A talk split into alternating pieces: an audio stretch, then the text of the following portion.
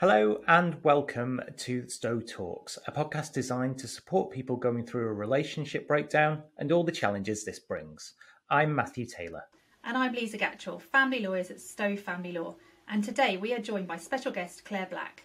Claire is a leading divorce coach, NLP master practitioner, and author of Breakup From Crisis to Confidence, which has been described as the essential guide for anyone facing a sudden breakup or divorce. She's also a single mum to two boys in their late teens Twice divorced, Claire brings all her personal experience to her coaching, supporting clients through their roller coaster of separation and breakup and beyond into new, fulfilling, and vibrant lives. Looking at how to handle fear and uncertainty through your relationship breakdown and beyond. It is lovely to have you with us today, Claire. Can you start by just um, giving us a bit of background to you? Of course, thank you for having me. Um, it's a pleasure to be here. Um, so, yeah, as you just said, I've been divorced twice. My first divorce um, was about 15 years ago and was very, very sudden. So, um, just a very brief um, synopsis. I was, we were watching Holby City together, and I asked my husband if he was okay. And he said, No, I'm not. I've been seeing someone else. And I now see my life as kind of before that moment and after that moment. Um, life changed in a split second. Essentially, our children were three and one. They were asleep upstairs at the time. And I remember sliding down the wall in a kind of thing that I thought people only did in movies. Um, and I actually even remember having that thought. I thought people only did this in films. Um, and all these thoughts kind of swirling around my head. Uh, the first one after the thought about sliding down the wall was if I go out to my neighbours, you can't leave. So I, I ran to my neighbours and stayed there for a couple of hours. When I came back, he had a, a suitcase packed and was ready to go. And I came in the door and he went out the door. Um, and then after that, there were a whole series of questions. How will I cope on my own? Will our children be damaged by this? How am I going to manage financially? Am I going to be able to stay in my house? Um, I lost loads of weight, didn't sleep, um, got IBS symptoms, all kinds of things. But I knew that I didn't want this to define me. I knew that I didn't want to sw- to sink. I wanted to swim. Um, and so I started slowly, slowly taking back control of, of my life. Um, it felt very much out of control to start with. And I started to, to put little things in place that would help me take back control, thinking about what I was wearing, um, thinking about where I was shopping, thinking about um, things that I wanted to do and stuff that I wanted to learn. Um, and I started trying to smile at every opportunity um, because I, I had discovered that that would release endorphins. So I created myself strategies to get through. Um, my second divorce was very different. So my second divorce was my choice. Um, I remarried in 2016 um, and got divorced again last year. Um, the most challenging parts in my second divorce were the kind of the fear around how my ex-husband was going to react. I, I felt terribly guilty about hurting someone who was who was close to me, but again, I knew I wanted it to be dignified. I knew I wanted it to be civilized and I knew that I wanted to steer my ship really steadily through whatever might be thrown at me. And so that's what I've done both times effectively. So I've got experience from both sides of the coin. You know, I, I've been in a situation where I've been left very suddenly, and I've also been in the situation where for a couple of years I was thinking, I don't think this is right, and having to make that very difficult decision um, to instigate a separation. Okay, so clearly that must be really advantageous for your clients. If incredibly difficult for you, if you can show things from both sides of, uh, uh of both sides of the coin, as it were. I think that if we break it down into what you go through, obviously in divorce, is this huge maelstrom of emotions where everything's going on at once, and that leads to topic for today's fear and uncertainty. So maybe let's start with the sort of fears, which is, I guess, that sort of primal reaction. But specifically, when we look at fears in divorce, are there some common fears that you think are pretty common to most people? You know, are there some ones that you really identify that, that kind of hit everyone? Yeah, there are. I think there are.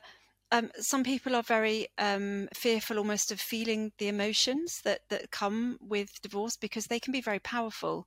Um, and I have a lot of clients who are afraid that their emotions are very overwhelming, and that can sometimes lead to sort of unhealthy coping strategies like throwing yourself into working 24 7 or drinking too much or going out partying, you know, that kind of thing, or keeping yourself so busy that you exhaust yourself. Another common fear is that people are afraid that because this marriage has, has not worked out, that they're going to be on their own forever, that, that they're not perhaps going to find somebody else who will ever love them again there's the fear as well of not having enough money financially um, for many people. Um, and fear of the future because the future is very unclear when you start this process, even whether you're the person who's initiated it or the person who's on the receiving end of this news. You know, that the future, you don't know what it looks like. You're losing the future that you believed you had and the future that um, you dreamed of. Um, and so the future is very unclear. And then, of course, there's if you've got children, there's fear around how this process will affect them, um, and a, a, fear that that children will somehow be damaged by the process. So those are some of the, the common fears that I see in in my clients, and that I felt myself. Fear can fear is obviously an, an a feeling, but it can produce some quite um, scary physiological reactions as well, can't it? With the flight or fight response. Can you go through um, what somebody that's that's feeling all of those things might might be experiencing. Yeah, of course. So um, that that kind of um, primitive emotional response to a perceived threat leads us into kind of that fight, flight, freeze, and I, I like a fourth one as well, fawn response, um, where that was all very useful if you're facing um, a lorry that's coming towards you when you're crossing the road or something like that. But in divorce, there are there are constant worries and anxiety. So you can find yourself in a in a um, almost a permanent state of being in that fight, flight, freeze, fawn response. Um, and that can lead to raised cortisol, which can, I mean, I was talking to a client earlier who's broken out in psoriasis. Um, it can lead to, um, in my case, kind of IBS type symptoms. Um, lots of my clients really struggle to sleep or they struggle to um, eat properly um, to concentrate and to focus. And that that's a big issue at work, of course, you know, not being able to focus at work. And I think there are quite scary statistics around, I think, productivity at work when you're going through a divorce drops by something like 42%, um, the statistics show. Um, so that kind of those fears and those physical reactions can can lead us to to be paralyzed really and, and make it very difficult to make really good decisions um, and unfortunately, you need to start making good decisions when you're going through this process as well. How can someone manage those fears? What are the coping strategies that they can put in place to help them? So there are there are lots. So um, one of the, the the things around feeling your emotions is to start to recognize what they are. So I use an emotions wheel with a lot of my clients to help them to actually identify what the feelings are that they're they're actually feeling. So um, I like Paul McKenna's um, comparison of emotions being like visitors at the door. So they knock on the door and they're trying to tell you something. And if you don't listen to them or let them in, then they knock even louder. And if you don't listen to them and let them in, they knock even louder. And eventually they kind of burst through the door. So I, I like to think, okay, what, what is this emotion that's knocking on my door right now? Is it anger? Is it sadness? Um, is it um, is it something else? Is it fear? Is it loneliness? Let's invite it in. We might let it stay for a cup of tea. We might let it stay for a meal. You know, so invite those emotions in, acknowledge what they are, identify them, accept that you've got them.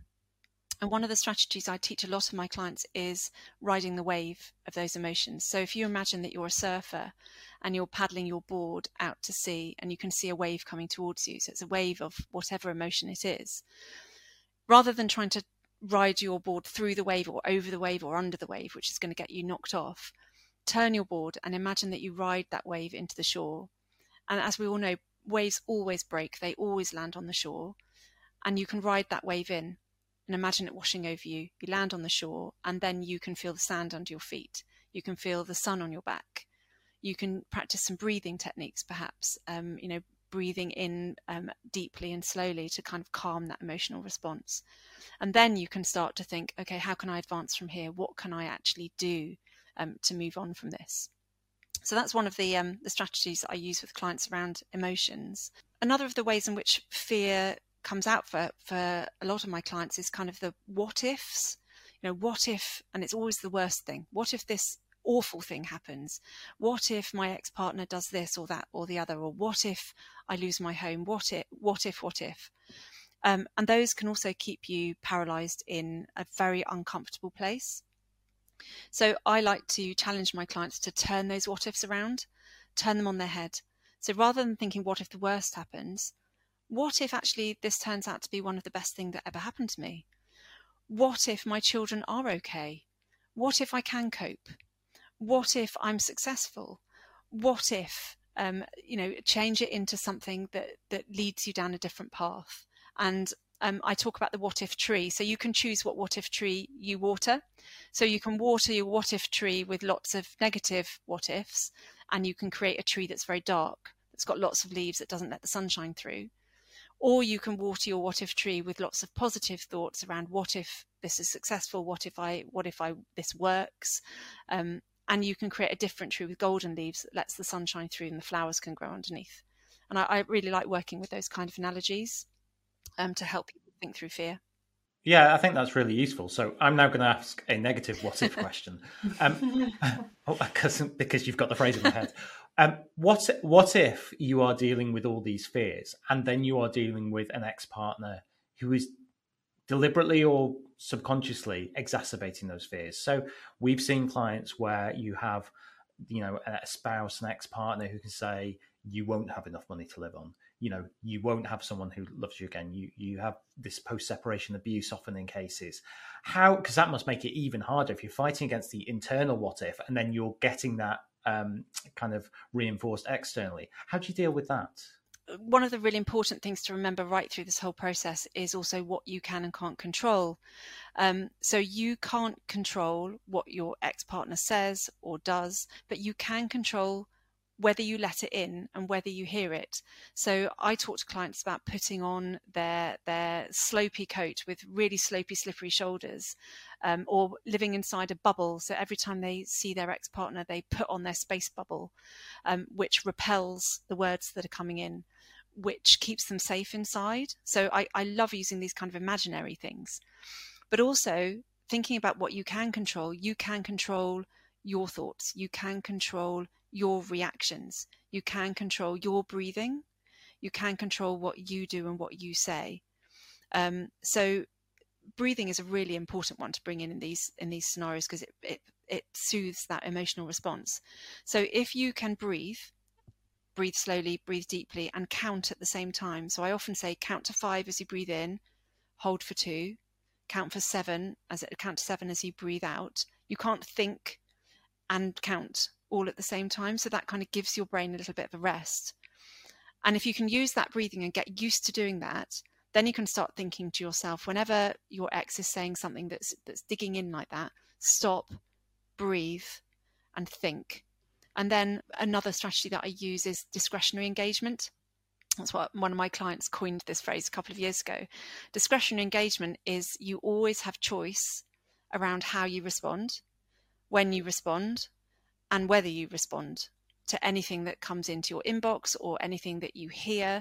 You you don't have to respond straight away. And often clients are in a, a situation where they're used to responding to their ex, especially if they're very challenging. They're used to responding them to them very, very quickly. And sometimes we have to kind of feel the fear and do it anyway and not respond immediately and not respond to the maybe the personal attacks that are included perhaps in in that email. Um, and I always say to people, leave it 24 hours if you can, leave things for 24 hours, sleep on it, because your brain will process um, while you're sleeping. Um, and then develop a strategy for your response. Um, it's very easy to see everything through a lens of fear when you're going through this process. So develop a strategy to handle any correspondence and to handle um, things that your ex might say. So you might need to think of some exit lines. You might need to think of some things that you can say, I don't want to talk about this right now. I need to go away and take some advice for example, um, and practice saying those things. And then with correspondence, print things out, get it on paper in front of you, and then get a big black pen and put a line through everything that you don't need to respond to or that's a personal attack, and just highlight anything that does need answering, and then stick to that and keep your answers kind of brief, informative, firm, and fair. Um, BIF. Um, that's a, a, quite a commonly used um, strategy. So all of those things are you taking back control over your actions and behaviors and taking back control over your brain. That's really helpful. I'm just wondering, Matt, did you do the breathing exercise when Claire was talking about it? Because I did. I did. I did try to, but I had a what if I stopped breathing while I was doing it. So I clearly need to work on my what if tree. I think you do. no, that's. I mean, that's such helpful information. Um, oh, I want to say what if now. Picking up, yeah, you, you've like highlighted it. It makes you makes you like catch it now. Yeah, now that you're aware, of course, um, you can't unsee it. Yeah, it's, it's oh, yeah, funny, yeah, isn't it? Absolutely. Talking then about children and dealing with their fears and uncertainty, are there any coping strategies that that parents can can do to help them through this this time?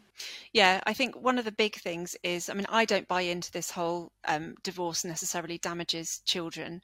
Um, I think certainly conflict is damaging to children, but divorce per se is, I don't think, absolutely is not damaging to children at all if it's done well. I think in terms of coping strategies, the best thing you can do um, as an individual, again, is be in control of your stuff. So be the best parent you can be on your time. So I work quite often with clients to to look at what kind of parent do they want to be, what kind of parent do you want to be when the children are with you, and then hold that in the forefront of your mind. You can't always control what the other parent does, but you can absolutely control what you're doing. Um, and you can also make sure that your children know that you are there I mean, obviously it depends how old they are, but you're there to answer any questions that they might have, that you'll always listen to them, that it's okay for them also to have feelings. So I've had clients use the emotions wheel that I use with them, with their children too, to help them to identify what it is that they're feeling, because they will also be going through a, a grieving process um, at the end of, of the family as they know it. Um, and I also think children will follow your lead. So if you can find upsides in the situation, um, they will also be able to find upsides in the situation. Whereas if you are bitter and angry and you vocalize that, then it's it's it's easy for them to to take that on and see this as a very bad thing. But you can you can lead, and the children will follow. I think that that's really solid advice, and and children, you know, we say time and time again on these these podcasts that we do, children pick up on things, um, and and we all know it. And I think when you're in the middle of divorce, it's maybe a bit harder to see that um, because you've got so much going on. And I think that leading so your children can follow and setting that example, role modeling for your children can be incredibly important. And that can help you as well deal with things. Um, it gives you a bit of, I suppose this takes on to the next point. If you can provide that certainty for the children that you're there and that you're going to be the best that you can be, it's going to help them reduce their fears. So, what can people do, kind of linking the two topics and how do fear and uncertainty play against each other? Is it uncertainty that leads to fear? And if so, how can you create certainty at what is an incredibly uncertain time? So I think um, the the big thing to do is to start small. So it, there are lots and lots of uncertainties when you're when you're going through this process. So start really small. So start to think about um, uh, take some certainty around your environment, for example. So I've had clients who have changed things around in their home so that it feels different. Um, look at what you're wearing every day. So wear clothes that reflect how you want to feel rather than how you actually feel, because what you wear can help you to feel better. Um, focus on the things that absolutely are within side, uh, are within your control rather than the things that aren't. I think that's that's the place to start. Start really small. So start with what you're wearing. Start with how you're standing. You know, if you can stand tall and put your shoulders back, you're going to feel better than if you look at the ground um, and hunch your shoulders forward, for example.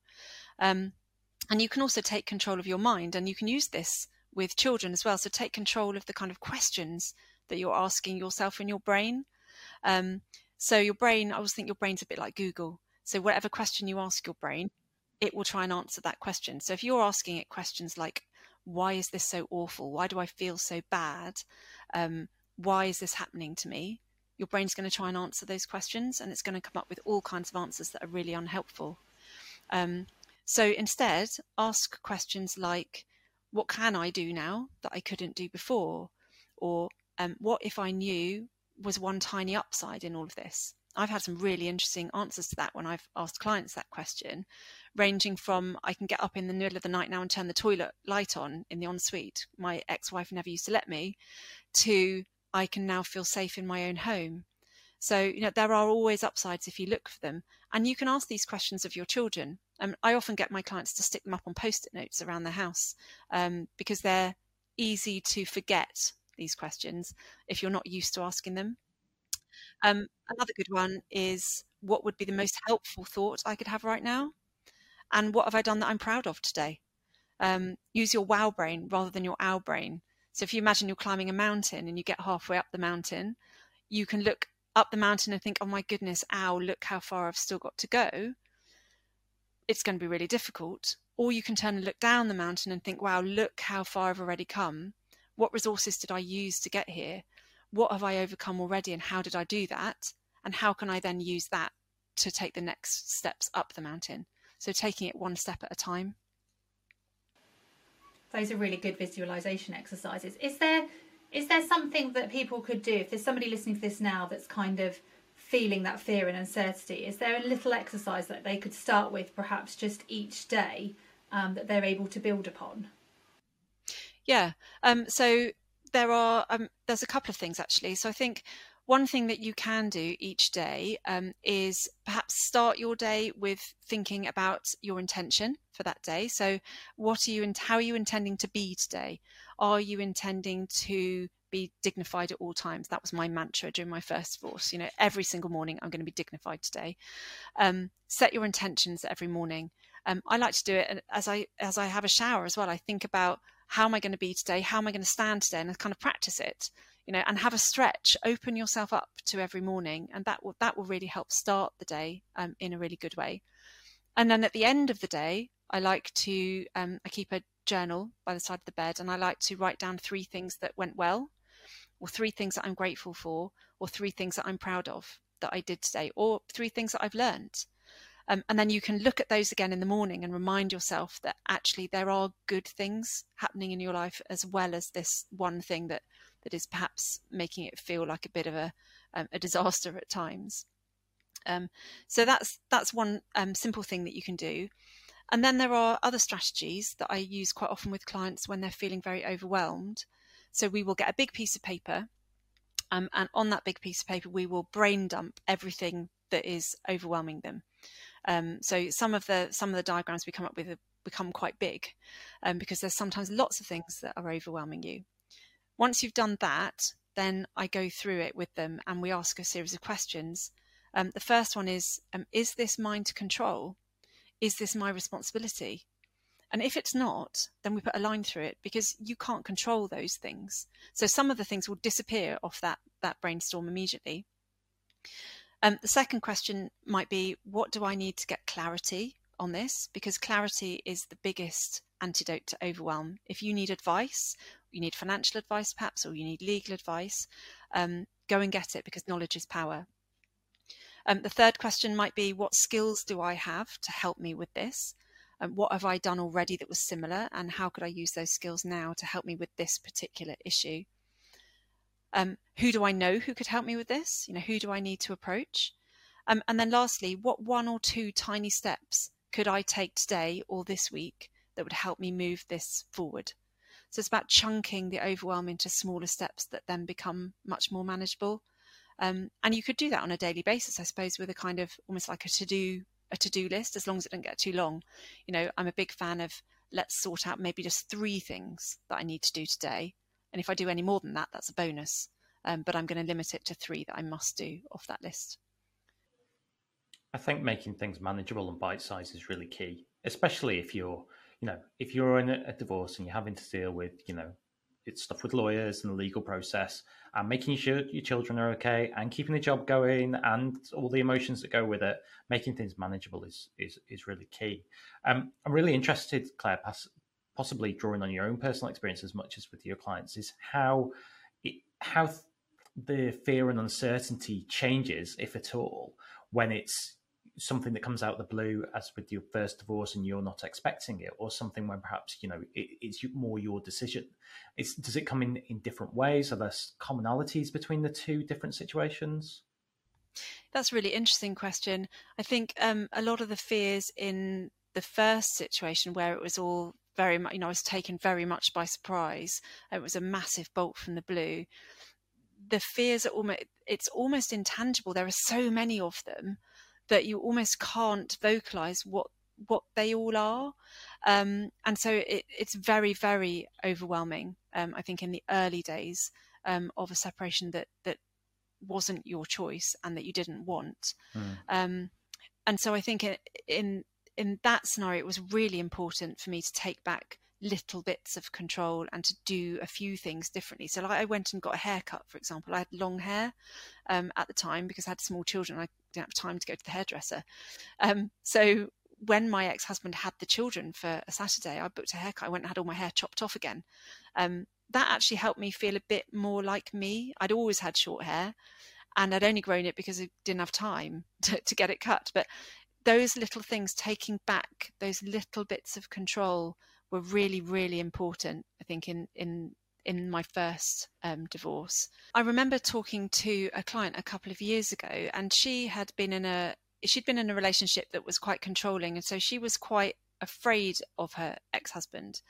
Um, and I remember her being really angry because he had taken a lot of the possessions that she really valued from the house. And in particular, he'd taken a lamp that she felt she had chosen and that, that was hers. And um, one of the things that helped her get over her fear of him was to reframe that.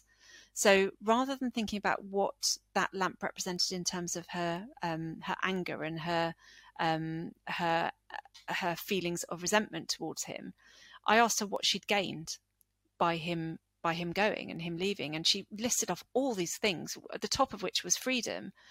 And actually, then she realised that what she'd done really was she'd swapped a lamp, she'd given him a lamp in return for her own freedom, and suddenly the lamp didn't seem important anymore. So sometimes we can ask really good questions of ourselves that can help us suddenly see a complete way through some of that fear. Um, my second divorce, the fears were I knew I, I'd been through a divorce before, so I knew that I could survive it. I knew that I could rebuild my life. I knew that I had all those resources. My fears were different because I had a fear of being judged. I had definitely had a fear of, as a divorce coach, how could I possibly have a second failed marriage, if you like? So I had a fear of being judged, which actually hasn't come to fruition at all. I haven't had any judgment from anybody, at least not that I'm aware of, and what I'm not aware of, it doesn't matter. Um, I also had a fear of how he would react and how his family would react and all those kinds of things. Um, and actually, the antidote for that, to that for me was to really focus on what I could control and really focus on steering my own ship steadily through. I couldn't control um, his reactions. I couldn't control how he felt. I knew this was right for me and I just needed to hang on really tight to that kind of that steering wheel at the front of my ship and just steer my way through. Um, but it's interesting some of the things that that you do become afraid of. I remember being afraid of, well, how will I how will I know what to do with my laptop when it doesn't work properly? You know, my ex-husband was always the person who'd help me fix that. But actually, those fears are usually sortable. Mr. Google is comes in useful at that point. but there are often little fears that you have that that rise up that actually you can answer them quite easily for yourself. I think. I think that um, the fear of being judged is an interesting one, and that's one that comes to a lot of people. I think you used the phrase uh, uh, failed marriage, and that is way a lot of people think of it. And sometimes reframing that is a process that obviously I know divorce coaches go through a lot, but it's something that we'll talk about with clients. And when they come to us, I will often have a conversation say, Oh, I can't believe this got a failed marriage. And you say, Well, it's not a failed marriage. Look at all the great things that came out. You've got children, you've got, you know, you built a nice life together. Tell us about a great time that you had. You know, in most marriages, there are some good times. There's a very small minority where, where there isn't. Um, but that kind of the notion of a failed marriage is something that's quite pervasive, I think, in society, isn't it? Yeah, it is, and that, I think there's a lot of, or there's quite a few phrases like that that I I really don't like. So, failed marriage is one of them. Broken home is another one. Damaged mm. children is another one. Um, and I think if we can change the language around the things that we're saying, that really helps. So, I don't see um, my even my second marriage as failed because actually I learned a lot. I learned a lot about myself. Um, I learned about trusting my own intuition. Um, and I talk about that a lot now with clients. You know, I knew that this wasn't right for me and I didn't do anything about it for some time. And I began to feel very incongruent in my own in my coaching because I was coaching clients who were saying I'm unhappy in my marriage and I'm thinking, oh, I'm I'm not feeling that I'm really that happy in mine either. Um, so following my intuition, I think, has been a really big um, lesson for me in in my the end of my second marriage, um, and I think that's so important. You know, to look at what you have learned from this And something that you've learnt from isn't a failure. I don't think. Mm. Um, and the, the broken home one as well. I mean, I blame the media for a lot of this. You know, broken home is such an unuseful way to put it. Um, so I don't think that my children see our home as broken. They actually just think they have two homes. They have a home with me and they have a home with their dad. Um, so it's not broken at all. It's just different, and it has a different shape to what it had before. Yeah, we're just also we're always in comparison, aren't we? It's the whole social media highlight reel. It's kind of well, mine doesn't look like all of these, um, but you're only seeing the the one snapshot from the day that was perfect. You didn't see the the horrible hundred other things that probably happened during that day. Um, so yeah, it's all about mindset and reframing it. Yeah, and I, you're right. I mean, social media really doesn't help this, you know. But, but but who puts up a picture of the worst part of their day onto social media? Nobody. Um, you just you see a snapshot of wonderful family life. Um, you don't see what goes on perhaps behind closed doors, and that's another thing I've you know I've learned over the years is you can you never know what's going on for somebody behind behind the doors. Absolutely, you don't. I think social media is something that comes up a lot. If anyone is keeping a Stowe Talks podcast bingo card, that is something that would be ticked off from a lot of the talks because it can cause huge problems in terms of, especially at a time when you're low self esteem, when you are fearful, when everything is uncertain, and it's very easy to see that everyone else's life looks perfect. So I think that's a really valid point. Um, something else that we like to cover on a lot of the podcasts is that me and Liza are always keen to ask our guests um, is the role of the family lawyers and what can we do that helps and what is a negative thing or what is a negative thing that family lawyers do that, that can exacerbate fear and uncertainty you know is, is, there anything in your experience that you think all family lawyers should be either doing or not doing to really help clients get through this uncertain time um, there is one thing actually that that um, i find a lot of clients worry about and that's the process of divorce and they don't understand the process and they don't understand that there is a whole plethora of choices between doing your divorce online yourself and not having any assistance and going through a very high conflict court case. Um, you know, again, probably down to the media to some degree because you know we see it on on the news and we see it in dramas, the very high conflict stuff, um, and there's a whole range of different options in between. And I also find that a lot of clients don't understand the three strands to divorce. You know, the dissolution of the marriage, the children aspect, and the financial aspect, and they don't understand that those three things are separate but interlinked. So um, one thing I think that would really help at the beginning of every conversation that a family lawyer has with um, a client is that this is a totally alien world to most clients. Most clients have never been divorced before. Um, most clients didn't want to be in this position and they don't understand the process. So, some a really simple flowchart or explanation of the process, I think, would would really really help a lot of people um, to understand exactly what it is that they're they're getting into. The other thing I think people don't understand always is that you can use the court process. Um, once you start it, you don't have to see it through right to the end. You can settle before it finishes. Um, and a lot of people don't understand that either. So I think um, a really clear explanation of all the processes right at the beginning would be really beneficial for a lot of people because it's such an alien um, place for them to find themselves, especially when they're feeling overwhelmed and fearful you know, a lot of people have never been inside a solicitor's office before, and it's scary. Yeah, definitely. And it's really interesting because we did a podcast, Matt and I, recently about court and the conveyor belt and knowing that it's not necessarily the, the doom and gloom and that once you're on that conveyor belt, it doesn't mean that you have to go all the way to the end of it. You can kind of jump off at any point if you reach an agreement. So, yeah, it's really interesting and managing those expectations right at the beginning. It's also really difficult because I think there is the legal system that we have here dealing with divorce and finances and children, there's no black and white answer well, to any of it. Well, maybe the divorce, yes. I mean, that's very straightforward. You know, we can set that out nice and easily. But when we're looking at children and finances, there's a lot of discretion. Um, and what that means is that it creates its own uncertainty. So, to a certain extent, you know, we will base our advice on our experience. Um, but we can't provide any guarantees either. So I'm aware that that probably doesn't assist clients necessarily because they, they often come in and they're like, I want to know, can I keep the house? Or I want to know what's the result going to be with the children? Um, and that's not necessarily an answer that we can give them right at the beginning. No, you end up giving the most irritating lawyer answer in the world, which is "it depends." yeah, yeah. And I will, I, I, will normally frame it in that way. I say, I'm about to give you the most irritating lawyer answer ever. It depends. Yeah. The system does feed into the uncertainty part, but I think you know any good family lawyer should be able to explain very early you know what is the system what is the process. As Liza said there's a couple of the podcasts that we've done which deal with you know the court proceedings how that can work and court is portrayed incredibly negatively in the media and sometimes it can be really negative but it doesn't have to be. You can do court and do court well. Um, another podcast that is worth listening to if someone's got questions about the court system the guide that we've done for litigants in person is worth listening to because we set out the process in that about the different hearings. So I completely agree. That should be something. If clients are coming away from speaking to a solicitor once or twice and they still don't know what the system is going to broadly look like, even if they don't have the answer, then something's gone wrong there, I think. Yeah. Um, another thing I think that's really important is to is to have your support network in place for the, the right people for the right things.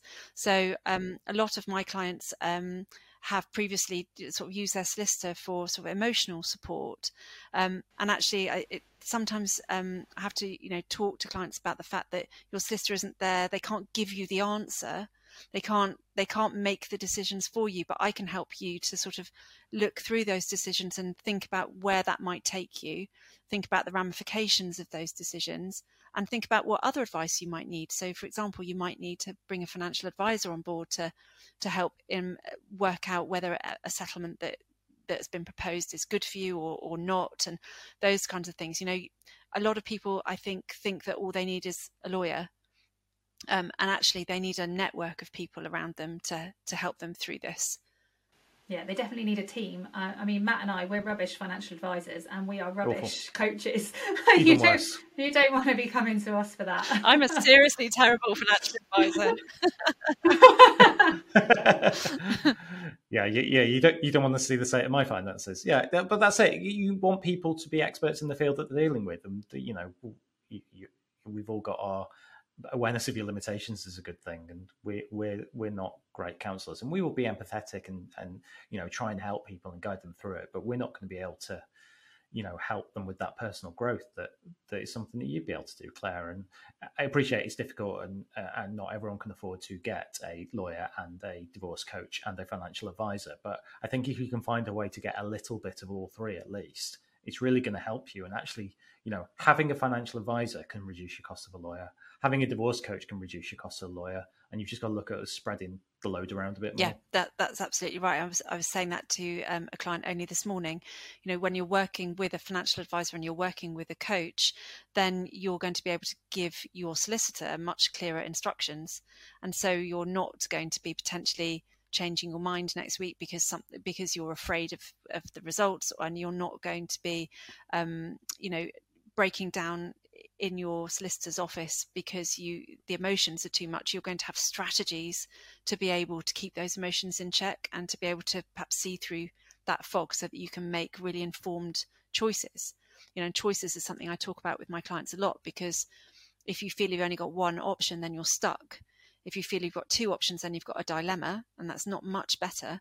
But if you can find three or more options then you have real empowered choice and you can really make informed choices. So, you know, getting the information that you need, gathering together the the skills and resources that you've got, and looking at, um, you know, working with a coach and a financial advisor and a lawyer and any other um, experts that you need to bring on in on your in your particular case will give you the best um, the best background to to come out with the, the best outcome for you.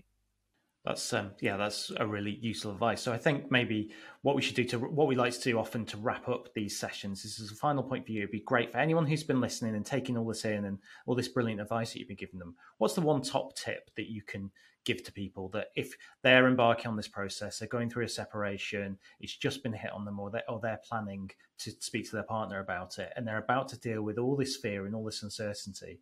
What's the starting point? What should they do? So I think the the really big thing for me is to focus on what you can control rather than focusing on what you can't because when you focus on what's outside of your control all you end up with is frustration. So really focus in on what you can control and work on that. that's that's the the biggest thing for me is is all about control control your mind control um, your your behavior control your reactions um, and once you've got that sorted then um, the rest falls into place Amazing. Thank you so much, Claire, for joining us. You can find out more about the work that Claire does supporting clients at www.claireblackcoaching.com. Also, you can find her on Instagram, LinkedIn, and Facebook. So that's it for this episode of Stowe Talks. Thanks for listening. If you would like more information on our podcasts, head over to stowetalks.co.uk and please don't forget to rate, like, share, and review this podcast where you can.